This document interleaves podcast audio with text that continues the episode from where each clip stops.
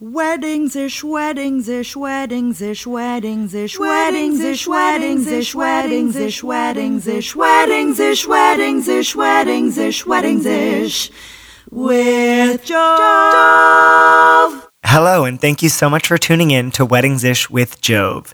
This episode, I wanted to chat about wedding authenticity, making your wedding about you. Of course, we'll have our Real Housewives roundup because this episode, most recent of New York City Housewives, was insane in the best way possible. And then I sit down with the lovely and talented founder of Lael Cakes, Emily Lael Aumiller. Enjoy! Weddings ish. Authenticity. Authentic. These are words that I always encourage my couples to think about when planning and designing their big day. I think some of the best weddings I've ever had the honor of planning and designing are weddings where couples are truly authentic. So I'm just going to read the definition of authentic to you from Merriam Webster true to one's own personality, spirit, or character. And I couldn't agree more. I think having an authentic wedding is key to having the best wedding ever. Every couple is different. Every relationship is different. Every love story is different. And every family is different. But if you can tune into who you really are and plan a wedding that reflects that love and that relationship, then it's going to be the best party ever. It's when couples try to plan a wedding or design a wedding to make other people happy. Sometimes their mom, who can be overbearing, or their father, who wants it a certain way because his friends expect a certain type of wedding. The rule of thumb is if you feed drink, if you feed people and you drink people, they'll be happy. Then the rest is up to you. So take time, think about who you really are, what you really want, and make the wedding a reflection of that. As I say all the time and often get made fun of, you do you. And if you do you, the rest will be super great. And what brought this on is I actually just finished a wedding this past weekend that was one of my favorites of all time. It was bold, it was colorful. The bride wore a blue wedding dress, and we didn't have any white at the wedding. We went crazy with color. And while that's non traditional, and while people might turn their heads and say, not a white dress, oh my gosh, the reality was this wedding was so amazing because it was authentic to who the couple was.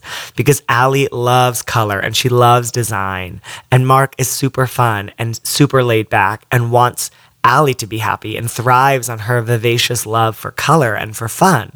And so, that being said, I think that because they were honest, open, and authentic, their wedding was incredible and everyone was talking about it because it was so much fun.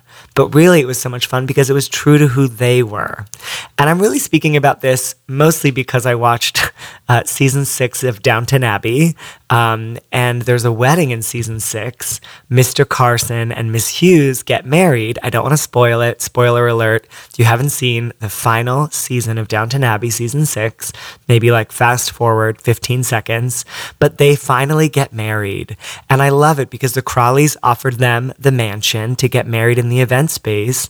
And while Mr. Carson felt torn, like he should do it because he's worked there for so long and that relationship is super close, and he didn't want to offend them and their kindness and their generosity, Mrs. Mrs. Hughes was not interested. It wasn't the wedding that she wanted. It wasn't a wedding that reflected her. So she stood up and she said, No, that doesn't feel right to me. I don't want a formal, stuffy wedding in your beautiful, great hall. I want a laid back, chill wedding in a schoolhouse. And that's exactly what they did. And it was so beautiful because it was authentic. I also love that she wore a hat um, at her ceremony. That was super beautiful. And this sort of like, very like taupey frock with wildflowers and flags hanging. And I think that this is sort of an a really big teachable moment. And I don't want to get preachy, but this was sort of exactly what I see from a lot of my couples. They want a certain kind of wedding that feels like them, but oftentimes the parents get in the way because the parents want a certain wedding that feels like them and feels like their friends and their generation. But weddings are changing. It's a different time. It's a different way of doing things. So stand your ground in a nice, sweet way, of course and ask for the wedding that feels right to you. You get one shot at being married to the love of your life, so do it right and do what feels good to you, and I promise you'll have the best wedding day ever. Weddings ish. Today on the Real Housewives Roundup, we talk all about the Real Housewives of New York City. The most recent episode was Bananas. Um, really, maybe one of my favorites. And I guess that's because it was so dramatic. So let's get started. I love that Sonja has her now basically empty townhome. And so Luann decided to just move right in because the Countess, you know, why not live with Sonja? Two hot messes together is better than one. And thank God there's an elevator because drunk Luann is probably not going to be able to make it all the way up those stairs to crash in that bedroom. I also love that Sonja calls a bidet a bidet. she like is so funny with her pronunciations. And speaking of Sonja and her newest business venture, Tipsy Girl. I mean, come on. This poor girl just can't catch a break. She had her toaster oven. Where can I buy that? It doesn't exist. She had her dress line who's wearing it? Is it in a store? She's then doing jewelry, and then she has a perfume line and her Nigerian investors. I mean, this poor woman just can't catch a break. I think she's so sweet and she tries really hard and she means really well, but she just has no idea how to run a business. And Bethenny brought her in under her wing and brought her to her brand summit and like showed her exactly how to do it and which strategies to use and how to grow and scale a company and next thing you know, Tipsy Girl is born. And I do love that Sonja's being super honest. She's like, listen, someone approached me to represent a brand they came up with. They came up with the name, they came up with the strategy. I'm just the face of the brand. And actually, on that end, it's pretty smart because she is tied with Bethenny. And so all this negative press about Tipsy Girl and Skinny Girl is great because all press be it bad or good, is good press. But let's be honest, Tipsy Girl is essentially a knockoff of Skinny Girl. Skinny Girl started in alcohol, and Tipsy Girl is an alcohol. So it's just way too much. And I just feel really bad um, for Sonja because she just can't figure out her life and her six fake businesses.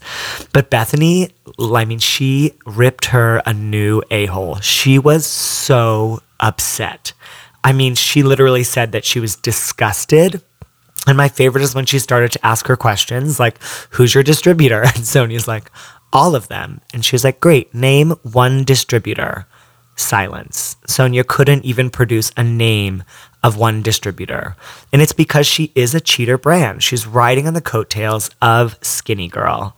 And I just literally couldn't even, when she walked in that room, tried to work the room, tried to work Bethenny's, uh, you know, um, team, and then sat down and just, she got chewed out. I mean, Bethenny was completely insulted and said, I don't want to have anything to do with you. I feel like Bethenny was a little firm, but the reality is, is Sonja needs to hear it. You can't just live your life and sort of step on other people's toes and ride on other people's coattails and hope that it'll be all right but she definitely cried and it was so sad. I mean, she is out of a chapter 11. She's trying to get back on her feet. Um, it was hard to watch. But Bethenny's right. You can't play stupid and smart at the same time. So that was insane.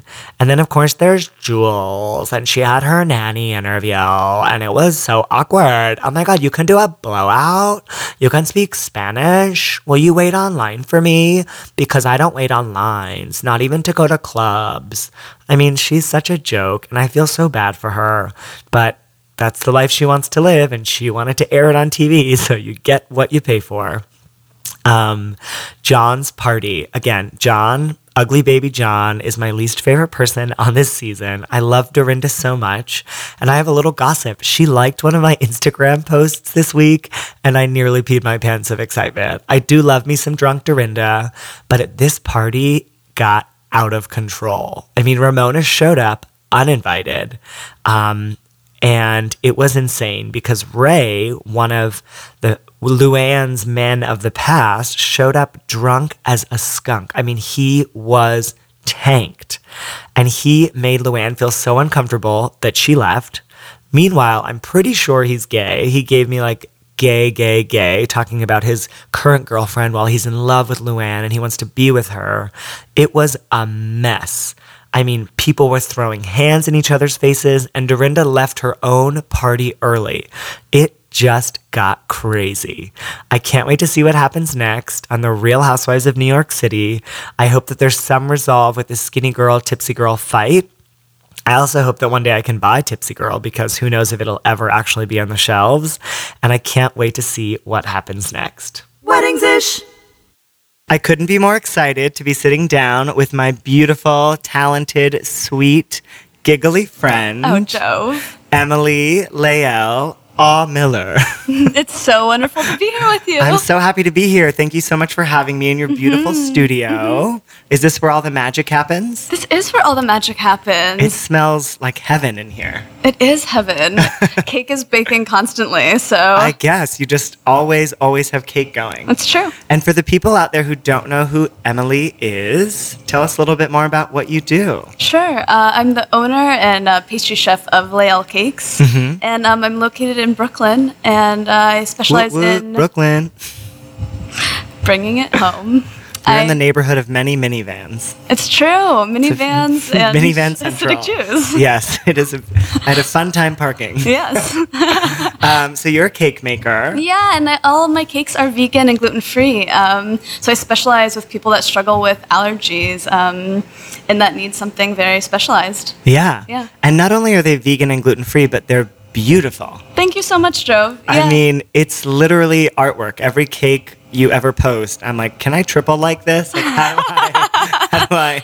Where does your inspiration come from? Well, I appreciate your compliment because I really do put all of myself into my creations. So um, it's definitely a labor of love. Um, and my inspirations come from all over the place. I really try to keep myself constantly um, stimulated, whether it's going to like the botanic garden or seeing films or laying in the park. Yeah. Or uh, celebrating other pastry chefs because I live in the most amazing food centric city Yeah. in the world. So that's always fun too.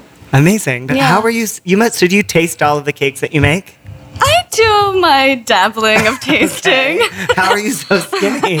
I run around the kitchen, so I sweat quite a bit. Got it. They always say don't trust a skinny chef, but I No. guess maybe that doesn't apply to pastry chefs. It doesn't because I think that you could trust someone that's more thin and buff. I might add. Tone, have you? I have I have my toned muscles You do. um, because I work so hard and I Yeah. Uh, carry those heavy cakes everywhere. Yeah. They are really heavy. They are. They're actually surprisingly heavy. You have to really focus um, that you don't put all of your energy or your weight into your back. when carrying them. Yeah. So I notice your cakes are like tall and thin and not sort of short and wide. Is that intentional for Mm-hmm. That's design or how does that Um, happen? It's funny. I guess I am drawn to, to more narrow, taller cakes. I Mm-hmm. have done in the past some um, shorter, wider, stacked looking cakes just Yeah. if someone aesthetically wanted that. Yeah. Um, but yeah, it's all aesthetic, really. Yeah. I mean, as long as it feeds the right guest count, you can make it look however Sure. you want it to. Anywhere Yeah. you want. What's the most interesting shaped cake you've ever made? A few years ago, I did a uh, vegan cake that was in the shape of a hog with a, uh, hog. apple in Like its oink, oink mouth, like hog? oink oink hog. Wow. Yeah, and it was like set up like a platter. A vegan hog cake. yeah, and it was for a birthday people who don't eat celebration. Exactly. Okay, that's interesting. yeah, it keeps it fun. I don't. I Yeah. yeah. I tend to try to stay away from like the too wacky of ones. Sure. I've gotten some um, bizarre inquiries for like pregnant bellies. Oh, interesting. Like Yeah. a baby cake? Yeah, and I always find it bizarre because you're gonna cut into it eventually. Is so the th- point for like a gender reveal though that you, if you cut and it's blue or if it's pink? Have you heard of that? You, I have heard of that. yeah. But that wasn't. They just That was wanted a- not the case. They just wanted a belly. Yeah, so some some of the bizarre the bizarre shaped ones I veer away from. And I then think other ones fair. that are a little bit more like fun and Yeah. yeah, especially if it had A belly. yeah. You're like, I'm not gonna like cut open your belly. There could be a baby inside this cake. Yeah. Um, that's next level. People are so funny with what they want to do sometimes. It's true. It's true. They push they push some buttons. yeah, they do. And listen, that keeps it exciting and fresh. Mm-hmm, Um, so you're not just a wedding cake maker. I specialize in um, just special events, really. Mm-hmm. Um, so whether it be weddings or bridal showers or birthdays, um, yeah, but all extravagant and beautiful. Yeah, anytime Yeah. someone's celebrating, you think they need a cake. Exactly. Correct. It's so funny. I have we've yet to work together because my couples don't like cake. It's terrible. It is terrible. I want to change that so I- badly. I do as well. So do you sense is that a trend that's happening or more and more couples moving away from cake and into donuts or cupcakes or dessert bars. It is a trend, and especially as I said earlier, um, we live in such an amazing city that that has like the most amazing donuts and ten different companies that Mm-hmm. Yeah. offer the most amazing So good. donuts and amazing food trucks and all of these other options that are just as equally as delicious as cake. I have to say, I see what you did as, there. Equally as delicious. as a pastry chef, I respect other desserts. I'm not one of those people that assume that everybody needs to have this cake. beautiful cake at Yeah. their event, although it does make it extra spectacular. Sure. Um, Yeah, so I think it's fun to have the dessert tables are becoming trendy because people Mm-hmm. also like the idea that you can just pop desserts into your mouth Yeah. versus the whole cake cutting Yeah. thing and sitting and it's sitting on the table and and, eating the cake and the coffee and the whole. it becomes a little bit more um, of this fun like interactive process i think with Mm-hmm. the clients um, and their guests that they can have with the table It's interesting. I feel like traditions are dying off left and right in the wedding world for some Mm-hmm. couples. Um, some couples will, of course, hold near and dear to the white dress, the cake, you know, all of these things. But I feel like more and more couples are pushing the limits and saying, like, well, do we need that? Mm-hmm. Um, and I, I don't want to say it's happening with cake because obviously you have a great business and it's thriving. But it's interesting when I meet with couples and they're just like, mm, I don't really want to cut a cake. yeah I, honestly when i sit down too for tasting with my clients i have interesting conversation with them because they'll come to me about like do we need to save our top tier for our neck for our 1st anniversary Mm-hmm. To or do we it. need to have a topper or do we Yeah. need to do this or that and i'm like no you don't have to do anything you don't want to do it's Yeah, your party it's your it's your day you can really do anything You're so logical. but you're totally right. It is their day. It is their party. And some traditions obviously are really fun to carry on to, but I don't think that you need to keep traditions alive For if they don't feel right to you. Yeah. for the if sake it's of authentic, it. you should totally do it. definitely. And your cakes don't seem to need cake toppers, at least what I've seen online. It's they're so beautiful, every detail sort of perfectly balanced all the way up. Yeah, I imagine thank a you. cake topper could throw that off a little it bit. does throw it off a little bit, and if somebody really does have their heart's desire on their heart's desire set on a, um, a topper, I'll try to work around it or have them send it to me ahead of time. That way, I can Mm-hmm. So you incorporate know what's the going design on. into it. Yeah. Um, but for the most part, I really like to carry the design up to the top of the tier and Yeah. really, as you said, make it the entire part of the cake. So that yeah. it's a full design, not Yeah. just a design with a plateau. right, exactly. for whatever you purchase to go here. Precisely. and are you a buttercream or fondant girl or both? A little bit of both. I try to veer away from fondant if not necessary, Mm-hmm. um, but some when I do uh, some designs that call for a lot of detail oriented um, pieces that actually need fondant to adhere to it, or if somebody wants a really modern, um, almost like uh, structural or sculptural piece, I'll use fondant, but I actually make it from scratch, so it tastes a lot better Oh, than your store bought fondant. Yeah. Yeah. I'm not a fan of fondant. Yeah, a lot of people aren't. And it gets a bad rap, rightfully so. Sure. Yeah. Well, a lot of people say it also like keeps the moisture of the cake in. Mm-hmm. Is that do you lose moisture with a naked or semi-naked cake? I was just about to say that's technically true, but if you have icing that's really sealing up that cake, that will keep it really moist. Mm-hmm. Got and it. if you are doing a naked cake or a semi-transparent cake, sometimes I'll just toss a little like simple syrup on it and make sure that it's baked and assembled like a day or two beforehand. That way it's just really, really fresh. Oh, interesting. Yeah. And the simple syrup blocks the air, or what does that do? It just keeps it from drying out, so it'll Got just it. make it extra moist. Perfect. Yeah. That sounds delicious. So delicious. And you do a lot of sort of semi-naked or semi-frosted cakes. It's Is a that really, really fun trend. Yeah. And I try to veer away from like too many uh, trendy things in the cake world because there's lots of them Mm-hmm. Yeah. um, in the wedding industry, obviously in general. Um, but the naked cake and the transparent cakes are just so beautiful because they Yeah. show all of the yummy flavors on the inside, Yeah. and you can make it look like rustic or really elegant with sugar decorations. Mm-hmm. So, um, or even combine the two. Sometimes I'll do naked cakes combined with transparent cake, combined with a cake that's fully iced. What's a transparent cake? You said that twice, and I don't know what that Oh, means. so it's when it's just lightly coated with icing, but you can still see the layers of cake from oh, underneath. got it. Yeah. Okay. So, So, it's like it a half naked cake. exactly. Interesting, like a cake in a speedo, Just showing a little. a moo moo something light coverage. Yeah. Got it. Okay. Um, and what trends are you seeing coming up that you really love? Well, I love that people are just being more comfortable with opening their minds up to different ways of doing things, even like the naked cakes. Um, even if it's going to be a uh, black tie affair, I think that couples are just open to um, open to uh, showing um, this deliciousness that can still be elegant without it being covered in fondant and without it Got being it. completely white. Of just showing like a little bit of color, but Yeah. that doesn't mean that it can't be at an elegant affair. Sure. And I really love that a lot because it shows again the decadence that's behind the cake, but the elegant, beautiful, um, delicate sculpture that sometimes can adorn the cake. That is. yeah. My God, the way you talk about it is so mesmerizing. Oh, well, thank you. I feel like Sometimes you're turning me on to cake. Oh, well, that's my goal, Joe. It's kind of working. I hope it's working. It's a funny thing. I'm a wedding planner and designer, and I don't like cake.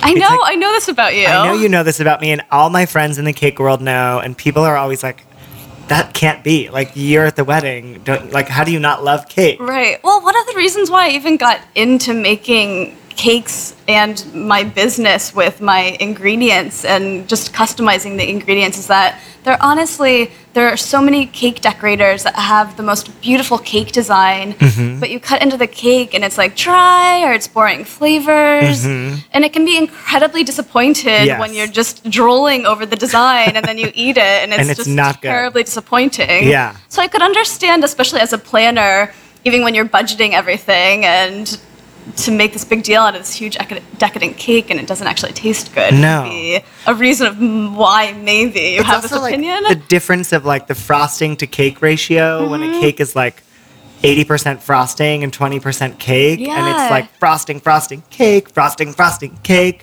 and then the cake is dry like it's definitely i'm like i you know i'm a single gay man and i need to count my calories and i'm not going to eat bad cake or like waste calories on like terrible cake right, which you should have. um, but in, you, you brought up an interesting point when you said flavors. I feel Mm-hmm. like most couples are still classic with a chocolate or vanilla. Mm-hmm. But where do you have fun? What do you suggest for couples? I love to encourage my couples to really have fun with it. Um, first of all, I encourage them to offer a few different varieties. That way, they don't Mm-hmm. feel like this one flavor has to please everybody. Yep. I find that a lot of my clients are very concerned about pleasing everybody, and you just can't do that. Always. o- Yeah. overly concerned, I think. And Yeah. it's not the client, it's their mother or one of Right, or a distant cousin or Yeah. aunt that has an allergy or that doesn't one like out of 200 people doesn't like something. Right. Yeah. Or somebody that might like snub their nose to a vanilla on vanilla. Or Mm-hmm. just like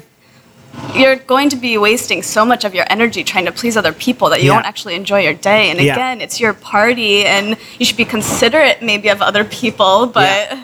But it's not about them. yeah. So with flavors, I really try to personalize it for them specifically and for the couple, and they have fun doing it. Sometimes they'll pick out flavors that um, will remind them of each other when they're Mm-hmm. dating, or just things that they generally like. Or sometimes um, one person out of the couple will choose one flavor, and the other will choose another flavor. Mm-hmm. Um, and I always love when the flavor combinations come out, and sometimes you'll have something a little bit more decadent or something a little bit more light. Um, so in general, I try to veer away from the traditional flavors. Sure. Yeah. Even um, today, I have a little sample for you that you'll get to try later. It's staring at me one in of the them, face. I know this is a little bit unusual for you, but one of them is a red velvet cake, and it's actually dyed with beet juice. Isn't that how it's supposed to be done? It is. That's how it was originally. That's how it was orig- That's how it came about. Yeah. But 99% of bakers just use food dye. I know, which is just terrible. And when I was struggling with my own allergies,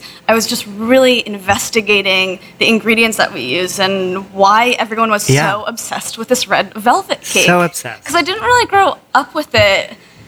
I, and I think that that's another thing too. People grew up with it, so they just like have this like nostalgic like connection There's a to it, and they don't yeah. even know why. Yeah. Um, but it's really it's a light cocoa cake that's just pounded with a ton of red dye, and you Yeah. have to use a lot of it in order to give it that that depth of color. Yeah. And that can't be good for you. What's in that stuff? No, nothing natural at You all. You can't have it in Europe. So I'm always like, mm, maybe we shouldn't be eating it here either. we should definitely not. It's actually really funny. A few cake people I've talked to, I'm like, oh, what is red like? And they're like, oh, it's like a vanilla or chocolate cake with dye in it. And I was like, that sounds terrible. Terrible. But beets are such a particular flavor. They are. They're earthy. Bit, they taste they're like a bit earthy, and they have a little bit of sweet. I may be biased. I don't like beets. I don't eat five things in the world, and beets are and really beets one, are of one them. of them. so I can't wait to try this cake. You also don't like mushrooms. I wonder if you I just know. don't like earthy things. I feel like I'm very earthy as a human being. You are. But I don't necessarily like things that taste earthy. Yeah. Well, I would say that beets, and especially how I use it within the cake. So I do use a little bit of cocoa powder Mm-hmm. and beet juice, and um, I also have some ca- cacao nibs in there too, Ooh. which is um, just roasted um, cocoa beans.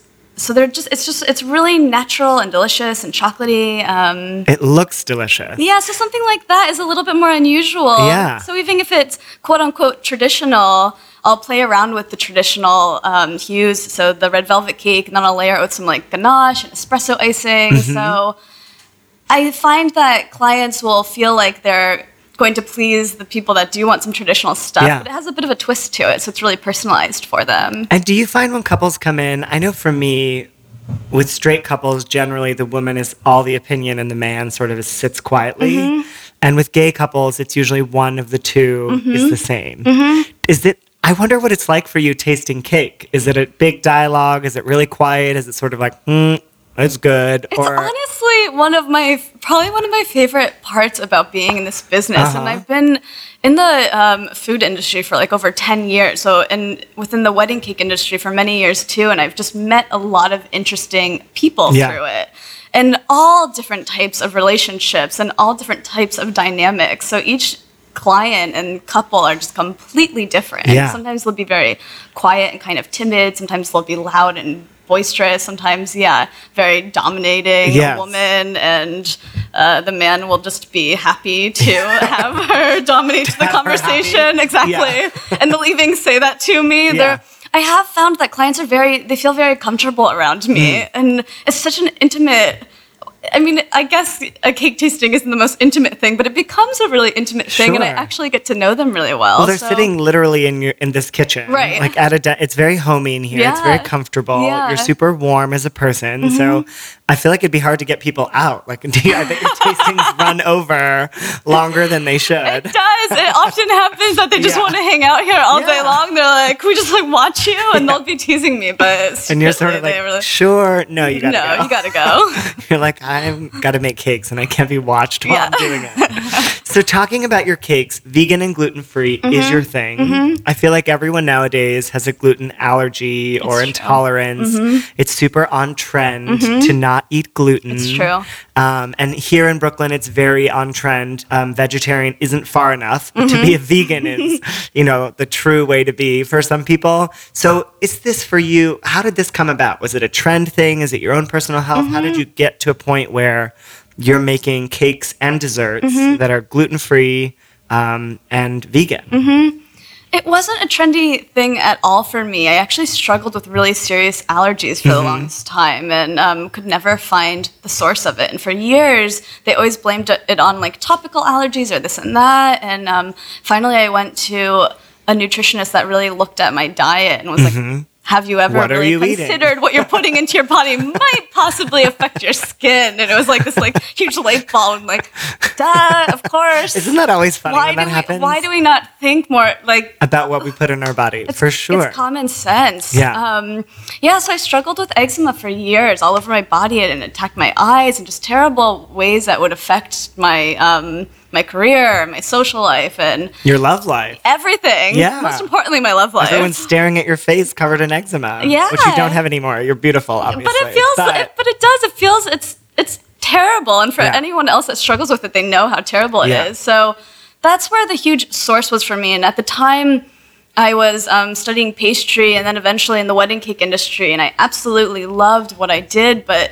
When I was looking at the ingredients of the things that I was handling, like the artificial dyes Mm-hmm. and everything that I was needed to be sampling and handling, I was allergic to. Yeah. Um, so I found that I was just containing myself in bakeries of all the things that I shouldn't, and it was just making it worse. Yeah. Um, So I kind of searched high and low around the city of other places that were possibly um, that I could possibly get a job at, and no one was really offering high-end vegan or gluten-free things at the time. Now it's really developed more and more, and there's some really talented people that are doing vegan and gluten-free um, pastries and desserts. But at the time, it wasn't as widely available. Um, so I just started playing around with recipes and really figuring it out. And a lot of things that I tasted were kind of dry and Yeah. crumbly and Because gluten free flour was not good in the beginning. I Yeah, imagine. and a lot of the mixes had like garbanzo bean flour in it. When you think about it, you're I'm like, I don't normally bake with garbanzo beans. Yeah. There's a reason why it tastes heavy and dense Yeah. and like somewhat terrible. Yeah, because that's not. I don't love garbanzo beans in, In my, my cake. cake. Yeah. um, so I really kind of took a microscope and just pulled all of the ingredients apart. And honestly, even if the mixes weren't available, the ingredients were available. Mm-hmm. I mean, if you go out to your now your organic like bodega or any grocery store, you can find some really Yeah. great products. Um, yeah, so I started from scratch. So I have a gluten free flour mix um, that I really nailed down to try to mirror pastry flour. And it's your custom flour. It's my custom flour. that you literally have like tested and created and Yeah. made and perfected. Yeah, and over the years, and I love it. It's funny. I use it for baking and for my cakes, but I'll also use it for personal reasons. Mm-hmm. Um, and it, I'll use it for like a pizza crust or something. Oh my it's gosh. delicious. And it's yeah. so good. Yeah, and the recipes in my new cookbook, Pure Artistry. Which I cannot wait to talk about. Yeah. Um, because you are an author. I am. So cheers to you. Thank you. It was so fun being at your party. Oh, it was so much Um, fun. Yeah, so the recipes in there because I just I love I love the process that I've had with my business and with figuring things out from scratch. Mm-hmm. Yeah. You know, and everybody, especially people that bake with alternative ingredients know that I love that you're being transparent and sharing your recipe. You know, like KFC, not that you're at all the same, but they're like locked down 11 ingredient special recipe. Like the world will never know. because it contains nothing natural. That's probably 100% accurate. But I love that you were like, I put my life's work into making this, Mm-hmm. and now I'm going to share it with people who suffered Mm-hmm. from the same sort of challenges that you did from a dietary perspective. Yeah, it's funny. A lot of people ask me that, and a lot of I know I've talked with a lot of other chefs and authors who question whether they should really share their intimate um, recipes with the world because they also want it to be respected, and there's a lot of people that might try to copy it or this Yeah. and that. But at the end of the day. I've poured myself into what I do, and I've also met some really wonderful people through that. Mm-hmm. So I think sharing my intimate process and recipes and ingredients is a really powerful thing, and I hope to help other aspiring chefs or bakers or people just that do have allergies or want to play around to to make beautiful, delicious cakes. Absolutely. so gluten free is one thing because it's the trend. It's it's Mm-hmm, Right. healthier, I think, for everyone. I was Right. reading an article about gluten, and they say the reason why they think it's so terrible in the U.S. is the chemical they spray all the wheat with, Yeah, and they have for years, but they don't spray it with that anywhere else in the world. It's interesting because I don't have celiac disease, and I know Okay. people that have celiac disease. Yeah. It's a very, very, very real thing. Mm-hmm. So the fact that gluten-free stuff and vegan things have become this trendy, um, the trendy food item.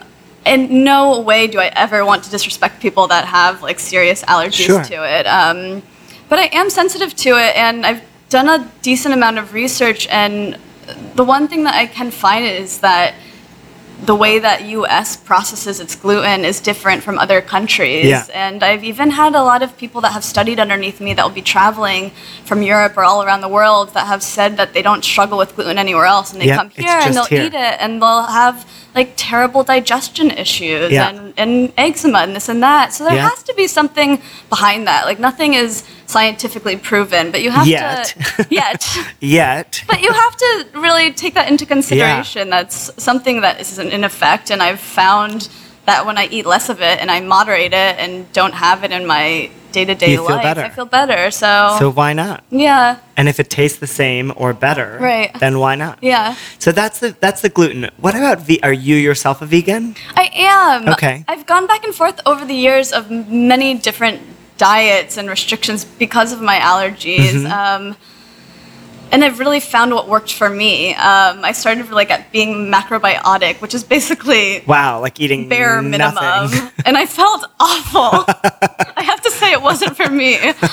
Um, and I and through testing so many different quote unquote diets, I figured that that diets are not an appropriate thing for me. That just Mm-hmm. having having a custom diet that works just Yeah. for Emily.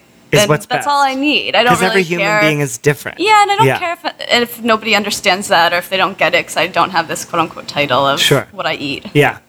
You're not labeled in your food choices. How terrible. Oh, I'm leaving. I'm not either. I guess I'm a pescatarian. Mm-hmm. Maybe that's my label that I'll give myself. Like if it's delicious, I'll eat it. Yeah, exactly. If it's not, and it well, if it's late night, I might cave. Anyways, who knows? Right? There's all these weird like it's like after a wedding, it's like two in the morning. I'm Right. starving because I didn't get a vendor Right. meal, and Well, and that's the thing too. You have to indulge in you know life. I mean? You have to Yes. indulge, and you have to enjoy yourself. And I, I meet people that are sometimes so rigid about their about what they intake. And Yeah. just, I don't think that that's also a healthy way fun. of going about life. yeah. I think it's definitely a balance. And You need to eat what's good for your body, but also it's good for your soul. Mm-hmm. Yeah, so listen to your body. Yes. Listen to what you need and what you want. And, and your soul. and just say no. I try to say no once a day. That's a good rule of thumb. like, there's one of my favorite cookie. Um, I love cookies. Chocolate chip cookies are my weakness. Uh-huh. I didn't know that. It's yes, like a good chocolate So chip cookie, good. Mm-hmm. soft, not crunchy. And there's a few places in the city that just do it really, really Mm-hmm, well. And I just say yes. I'm like, I know summer is yes. Mm-hmm, coming. We're gonna be in the beach soon. You'll have to come out. But whatever. Like if you love me for me, you love me and my cookies too. It's true. So it's is it weird for me to say that because your cakes are vegan and gluten free Mm-hmm. that they're technically healthy? There's this weird misnomer I feel like people have. Scott, my husband Scott likes to say it's like an extra serving of vegetables. Okay, yeah, which is absolutely not true. because there's still sugar. it's a funny joke. Yeah, it's still that's the we had um I've done a lot of vegan um uh, vegan just markets over the years, Mm-hmm. and there's this funny term called vegan fatty, Oh my gosh. and it's when it's when you feel like you can eat anything because it's not- vegan or raw. Yeah, when 'cause it's healthy, Like it still has unquote. calories. It Yes. still has sugar in it. Yeah. When you think about, I know that this is extreme, but um, I even have to be careful of like how much fruit I have because it has a lot of sugar, sugar. in it. Yeah. Yeah. Um, Or like the ve- the vegan vegetarian option is usually really pasta heavy, and Right. so like uh, usually vegans are really tiny, but I guess it makes sense if you're just eating pasta all yeah, day. Yeah, if you're eating a ton of carbs and grains, that stuff blows up in your stomach. You have to be careful, and all the starches and everything too. I think, again, going back to even the ingredients that I've been playing around with, I do get a lot of people that unfortunately like just can't have grains or have a grain-free Mm-hmm. Yeah. diet because they just find that their body really can't Isn't reacting digest to that. it. Yeah. it's crazy what like once you're in tune with your body, like how well you can respond to it, and Yeah, like, if you precisely. listen to it. Precisely. That's like the number one thing that I try to really, if I can get anything across, is just to being in touch with your body because you can listen to it Mm-hmm. Yeah. and you can, and you know, I think too, it's it helps to do a little bit of like a cleanse or just to take some things away. That way you know how your body reacts to soda. Mm-hmm. But if you have had Coca Cola your entire life and every day or Well, every it doesn't like it. then well, and you don't know you don't know what it's actually reacting to because Yeah. it's just so It's immune to it. Yeah, Yeah. So if you take that out even for a month and then try it just to see, because it's important to like incorporate it back to see. Sure. Maybe your body loves it. Yeah. Maybe you'll get a terrible stomach ache. You never know. Yeah. My acupuncturist, the first time we met, she was like, "You're very healthy, but you have to give up." I had like a diet coke obsession. a lot of people do. It was bad. It was really bad, and I think it's this like overwork in America. Like you are your job, and if you're mm-hmm. busy, you're successful. yourself. and like you don't have time to get up. So diet coke is both caffeine and filling and appropriate because it's diet. Yeah, of course. And so I'm like, oh, it's calorie free. But then what I didn't realize is it would like put me in this spiral of like, that's something sweet. And Mm-hmm. then I want something savory to pair with it, which isn't diet or sugar free or Well, and then you crave salt, junk food, chips. So That's then I would like have my. Mm-hmm. favorite like salt and vinegar chips. And then after digging into a few of those, I would want something sweet. So funny. And then I would need chocolate. And then like all of a sudden it was like I just consumed my calories say for the day. So that was the first thing I gave up. And she was like, I won't treat you unless you take care of yourself. Wow. I lost 15 pounds. That's amazing. And I've never felt better. I mean, it's been over two years now, and it's was the best decision I ever made. And I had it recently, and I was like, ugh. Yeah, it's funny when you haven't had it for so long.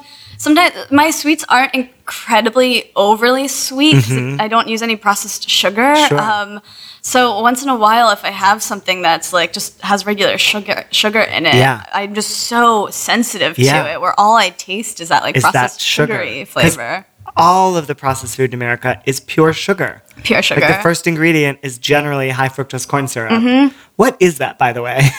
I don't expect you to know you're the expert of natural ingredients, but I'm just so curious as to what it even is. It's processed corn. Um, and it's to the point where there's so much chemicals added into it too, where it's not even its natural form anymore. Mm-hmm. Got it. Um, so your body just doesn't even know what to do with it. Because it's unrecognizable. Yeah, It's so crazy, but it's in everything. it really is. Yeah, and I think part of just having an alternative diet is just stepping back and really looking at the ingredients. That's Mm-hmm. the number.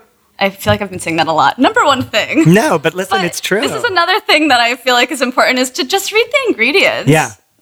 I mean, and it takes And a little extra know. time, Yeah. but And if you can't pronounce it or you don't know what it is, Yeah. you probably shouldn't be eating it. yeah, exactly. Generally, we worked with a bakery recently and we were asking for the ingredient list Mm-hmm. so that we would have it for the guests. And they were very hesitant to provide it. wow. And then ultimately we That's got bizarre. it. It was very strange. And it's because there were some things in there that we just, you know, benzen, I don't know, all these things that we just didn't Yeah. know. And I'm guessing it's because they bake their cakes well over a week in advance. And so they want them preserved. That's the and- thing. A lot of preservatives are used in sweets for the shelf life. Mm-hmm. I've worked for a lot of people where they'll start baking like a week before um, the wedding. I'm like, well, of course you're gonna have a still cake Mm-hmm. Yeah, unless you put baked a week ago. something in it to preserve it, or Yeah. use a ton of simple syrup. Yeah. or, yeah. Interesting. So let's talk about your love life. Mm-hmm. Okay. I love your husband. I love my husband too. Oh, that's good. I know. I tried to steal him from you, but obviously that's not going to work. we tried to invite you in. I know. Listen, that offer, if it's still on the table, I'm interested. It just might be like heavy on his side. We can cuddle and like bake together. And I'll taste your frosting. You're amazing. So My frosting anytime. I cannot believe I just said I will taste your frosting. Um, I meant your cake frosting Of course, naturally. I mean, staring at these beautiful cakes we're going to eat shortly, Yeah. um, which I cannot wait for. So, your husband Scott, how did you guys meet? On OK Cupid. Okay, Isn't that funny? Cupid. We used to lie about it because we were so embarrassed about it. Why do people do that? That I hear it more and more. I think that neither of us neither of us really were comfortable with the fact that we were even on it and we Sure. were each other's first date. So On on it. and we just fell in love immediately. It was almost as if we had like known each other in past Forever. lives. It was just like It was meant to be. yeah, we're best friends. That's so crazy. yeah. So then when people Who would ask us, too? Ah, I messaged him. Good. Get it, girl. The funny thing is, he didn't get back to me. I think within three weeks because he didn't have he didn't What? have an internet connection at the time. Three weeks. And I was I felt so strongly about him that I literally had everybody else on hold. you like just weren't talking didn't go on any other dates. Because even though he wasn't responding, He didn't respond. and you still but like I could put you your can life see on hold. on OkCupid you can see if somebody has been on or not. Yes. Oh, I know all the wasn't- dating apps very well. very, very well. So he wasn't it showed that he wasn't on, so it gave me hope that he just hadn't He seen wasn't it yet. ignoring you Right. or okay. Right. If Oh that my would have been the fact, I would have You would have been like, "Oh, you're on and not writing back. Hey, you. How are Exactly. you? Want to buy me a drink?" precisely. I love that you are a forward woman. It's so funny when women are like wait, like ladies in waiting, and they sort of Yeah. like wait for the man to write them. I think after so many years of dating and so many um, terrible relationships, and I mean, you know, dating in New York, it's Mm-hmm. I an do. absolute hellhole. I almost wrote a book. We're going to talk about your book. I almost wrote a book when I moved here called The Gay Man's Dating Guide in New York City. Because I, I think my should still do first that. couple of years when I was single in New York, I went on over 150 first dates. oh my god. I just have stories. That's a and lot. characters and I, people thought I are went on weird. a lot. That's a lot. People I know. are very weird, and I'm, I'm. a planner though, so I had like a spreadsheet and I would oh like, God, Jove. sometimes I'd back to back them like three or four in a day. I know, it's terrible. But I treated dating like I treat my real life. And, I- you know, I uh-huh. wanted to be my own boss and have my own company. Mm-hmm. So I set a goal and I work my ass off until I achieve it. Mm-hmm. So thus far, like, that's how I treated dating. Yeah. Maybe a little aggressive. I was just about to say, maybe possibly a little bit aggressive. Are you controlling over your love life, Jove? Would you say? Not at all. I'm learning to let go. I'm trying. Just let it happen. I know. It's Also- so easy to say that. It's true. That's why one of the reasons why I would lie about it is because I was like Yeah. always that person that would just talk about how if you're going to meet somebody, it's going to happen naturally Yeah. and this and that, and who needs the help of the internet Sure. and this and blah blah blah. Yeah. So you met on OkCupid, which is amazing. Mm-hmm. Yeah. And then how many months later, years later, were you engaged? Things happened pretty quickly between us. It's funny. I think um, about a year and a half Okay. after we um, we got married. Wow. Yeah. That's amazing. we did things a little bit backwards. We didn't. Um, we were never engaged, but we knew that we were very seriously in love with each other, and that we wanted to spend the rest of our lives together. Sure. You just Um, didn't want to, he didn't want to get down on one knee? I don't know. We're just not very traditional, I guess, Sure. or maybe it's the other way around. Maybe he was respecting the fact that I'm not. You're not that way. Here we go. Let's talk about it. Let's really hatch into Enough this. about me. Let's talk about you. You want to lay down? We'll have a therapy session. I'll bring some champagne. So you got married without being engaged, which I Yeah. love. Well, so we eloped at City Hall, and it, honestly, it was the most beautiful day ever. We called That's up two of our best friends the night before, and they showed up, and we had brunch that afterwards. sporadic? Like you, you called them Yeah. the night before. Yeah. What did you wear? I had this cute little um, like silk cream dress number. Perfect. It was beautiful. Amazing. Yeah, And then that was it. that was it. I love that. yeah, and we had a party about a year afterwards in Long Island to celebrate Okay. with our family, and so Beautiful. everyone could meet each other and Yeah. please the moms. Yes, the moms listen. They gave birth. I guess they're allowed to have I a few so. requests later I in guess life. so. That's amazing. And how many years has it been? Um, I think about uh, five or six in November. Everybody always laughs. We're both really terrible at at. You're um, in love, and so you just don't care. It's true. I just think don't count that's the right. years. You don't need to know like the days, hours, and minutes of your relationship. It's true. One person I, I met with did. It was a little much Really? for me. Yeah, because they met online, so she knew the exact timestamp of when he messaged her. Oh my gosh. And so she was like, Our wedding is in, you know, 195 days, four hours, 12 minutes, whatever, whatever. And then she was like, And we've been together. She was like very mathematical. And I was like, I don't know if we should work together. You're giving me a little crazy I've right just away. never been one of those people Yeah. either. I mean, it helps that Scott is the same way. We're Yeah. both terrible. We like we both have to like remember together when our anniversary is. Sure. We both like plan like fun Yeah. things together. No so it's not on. No, it's both very. It's very casual about anniversaries. Yeah, I love that. Yeah. Perfect. And you now are an author. I am. And you've written and published a really beautiful book.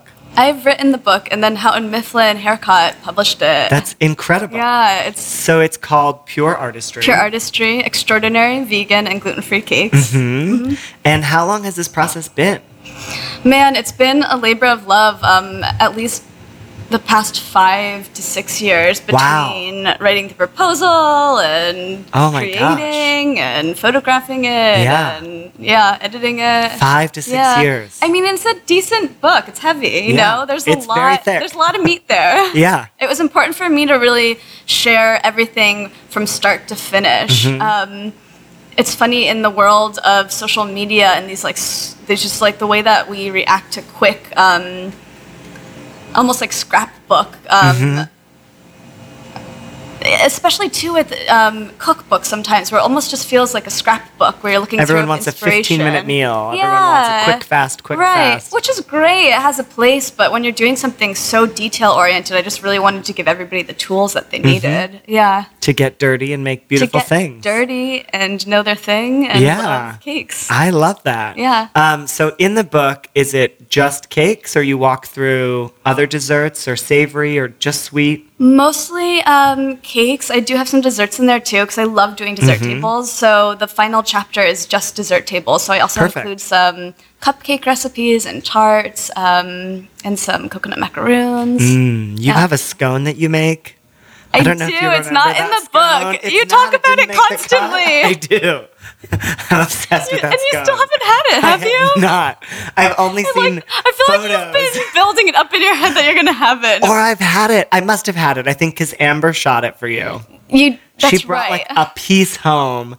I happened to be there. That's and I was right. like, Give me and more. then I gave you a bag of flour for Christmas with the recipe. Let's rewind and tell the story. You're like, did you get the box for Christmas? And I was like, it's the scones, it's the scones, it's the scones. I like ran home. I was so excited. I had like missed misnoticed package slip, ran to the post office, waited in that 45 minute line, and I was just like, oh my God, I'm gonna have the scones. I'm gonna have the that's scones. right. I'm gonna I have the scones. And then I run home and I open it up and I was like, it's a box of gluten free flour with a recipe for the scones. You have to work And- for it.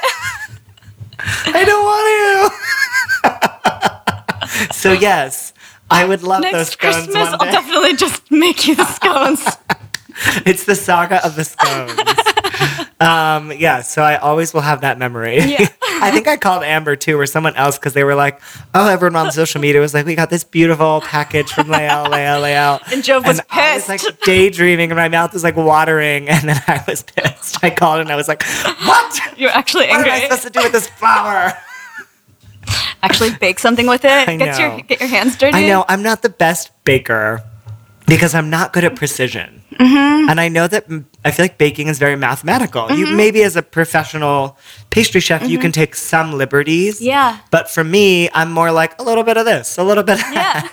oh, that looks dry. Let me throw in some more of that. But I don't, that's not really how that works. I think too to get started, if you have the basics down and you really do pay attention to some of the um, the details and the instructions that really do matter, like when you're making scones, if you cut up the butter in little pieces Mm-hmm. Yeah. and stick it in the freezer, Is that will, the secret? it is the secret because then, then, it holds its shape throughout. The yeah, scone. so then if you take the flour and you almost um, smear the cold butter with your hands in the flour back and forth, that way Mm. it thins it out a little bit. But because Mm-hmm. it's frozen, it won't completely melt.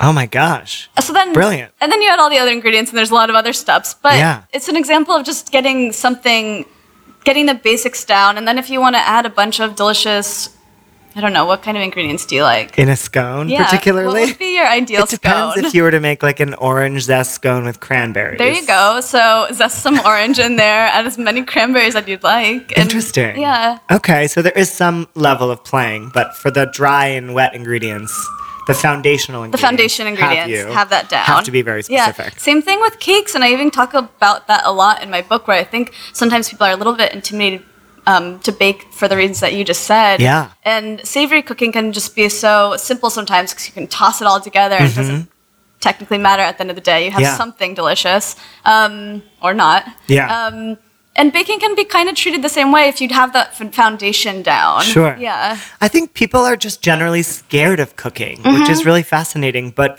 once you get started, like I did the plated thing, you know, the all the ingredients come in a box. Yeah. And it was so much fun. Did you And like it was that? so easy. I Yeah. loved it. It's also, fun when it's it's. I was just about to say, it's fun when it's all set out for you like that, Yeah. where you don't have to do any of the shopping. I feel like you should come up with a sweet option for that. that's like interesting. Plated, but for cakes or desserts. yeah, like Maybe little- it's like just me that has issues with measuring and controlling things and wanting to not be precise. I mean, that's why cake But- boxes exist, but the ingredients are, are terrible. They're terrible. Yeah. But if If- you had like cake box that was amazing. Yeah, organic Or is that just impossible because the sort of preservatives are there for shelf life and yada yada yada. I don't know. Maybe that'll be my next project, Jove. Maybe I'll do. Some Not that you're not busy enough. Not that I don't have enough on my back ask. burner, Like, but yeah, I imagine a coming Yeah. home to a box of cake ingredients that Yeah. told me exactly what to do. you it'd be really be fun. more likely to. Maybe I say that, but then like, Yeah. who knows? You still buy it. I still no. Well, I don't know. I, I don't like cake, so I don't buy cake mix. But maybe that's going to change. Where can people buy your book? People can buy my book really where anywhere where books are sold. They can also buy it online. Hair Um, flip. Anywhere books are sold. um, IndieBound, Powell Books, Amazon, Yep. Barnes and Noble. Perfect. Um, so those cakes are staring at me. Yeah, I let's feel like we should try them. Do you want to? So I have a vanilla bean with strawberry basil, and I threw some confetti on there because you're Jove, and I, I thought you love would the confetti. it. And then there's red velvet with uh, chocolate ganache and espresso with um, some chocolate covered chia seeds on top. Espresso? Yeah. That's amazing. I would never have combined those two flavors. I feel like red velvet's always with uh, cream cheese frosting. It is, and that's why I um, like to play around with um, being a little bit. Um, Hold on, let me photograph this before Okay. you cut it. We're gonna pause one second. So Emily is slicing these two cakes, and we're gonna try them I together. know, so I'm gonna slice us both slices because it's funny. Um, a lot of clients will ask me to eat cake with them at their tastings because they feel awkward because they're eating cake And you're just watching. alone. But I eat so much cake on a daily basis just through tasting. I'm like, I know what my cake tastes like. Yeah. If you really want me to eat it with you, we can all enjoy it together. Yeah. But it's You're very like- kind of you. Yeah, you're like, but this is for you, not for me. Exactly. So those have like a metallic sheen to them. Yeah, so I covered the chocolate um, covered chia seeds with um, some gold dust and a little bit of lemon extract to hold it on there. Ooh. Yeah, so it's kind of like um, have you ever heard of like dragée um, sprinkles? They're No. like these little silver gold balls that are very popular to use in um, Thank you. in the pastry world. But they're just hard pieces of sugar, and they almost like hurt your teeth a bit. They're just Huh. not very tasty. Let me get this forks. This looks so delicious. So here she is trying to get me on hooked Here's on your cake. Dun, dun, dun, dun. So here we go. Which one should we start with? let's let's more start with mild? the later one because Okay. the decadent cake does tend to stick on your palate a little bit longer. Is there a So right they way say. to eat this? Should I eat the full slice? You can do Like two layers whatever of you want frosting? to. There's no there's no right or wrong. All right, here we go. I Here am we go. trying.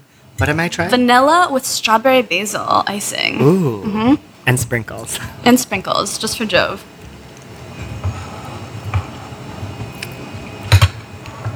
That is delicious. Do you like it? It is so good. Mm. It's so moist. Yeah, the vegan cakes actually I, they tend to be a lot more moist. Um, But there's no egg, there's no butter. no egg. Um, I use flaxseed meal paste instead of egg, and um, safflower oil in this instead of butter. Hmm. Yeah. Makes It's maybe wanna- like the most moist cake I've ever had. Really? Mm-hmm. It's fantastic. Yeah, and this um, we used um, some coconut milk. That's what it is. I'm just like, there's some coconut Mm-hmm. in here. I love um, baking with non-dairy, not the canned coconut milk, but just your regular Mm-hmm. like non-dairy um, coconut milk, and um, it's a little bit thick and creamy. So if you don't have any coconut allergies, it's really delicious to bake with. Yeah.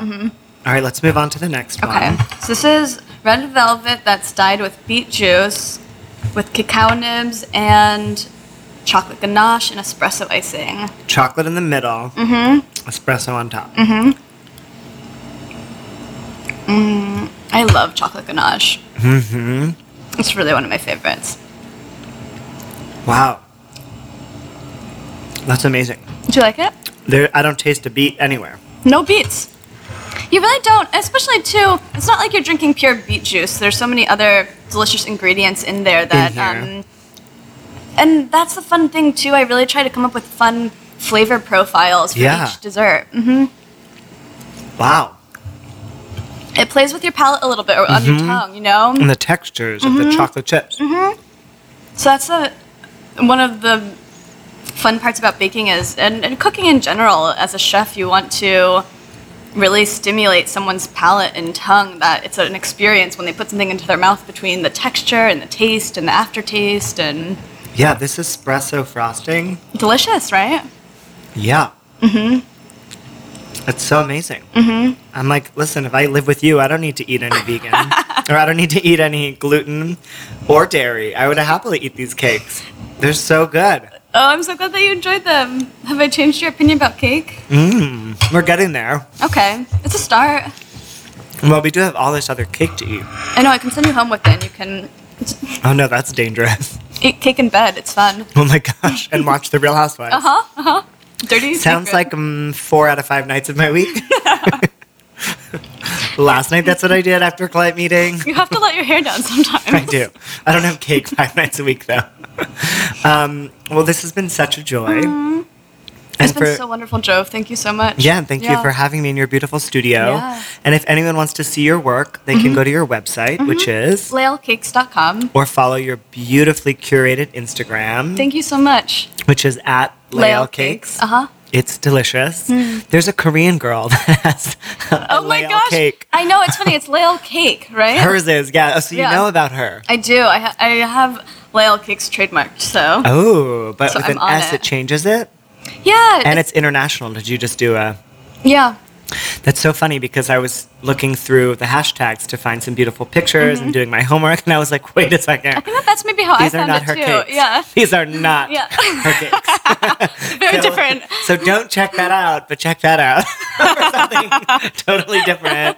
You're welcome, Lael Cake in Korea. Uh-huh. Um, this has been such a joy, and I look forward to seeing you soon And eating more cake. and eating more vegan, gluten free cake. Bye. Weddings ish.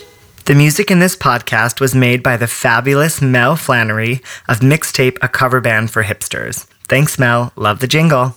Weddings ish. Weddings ish.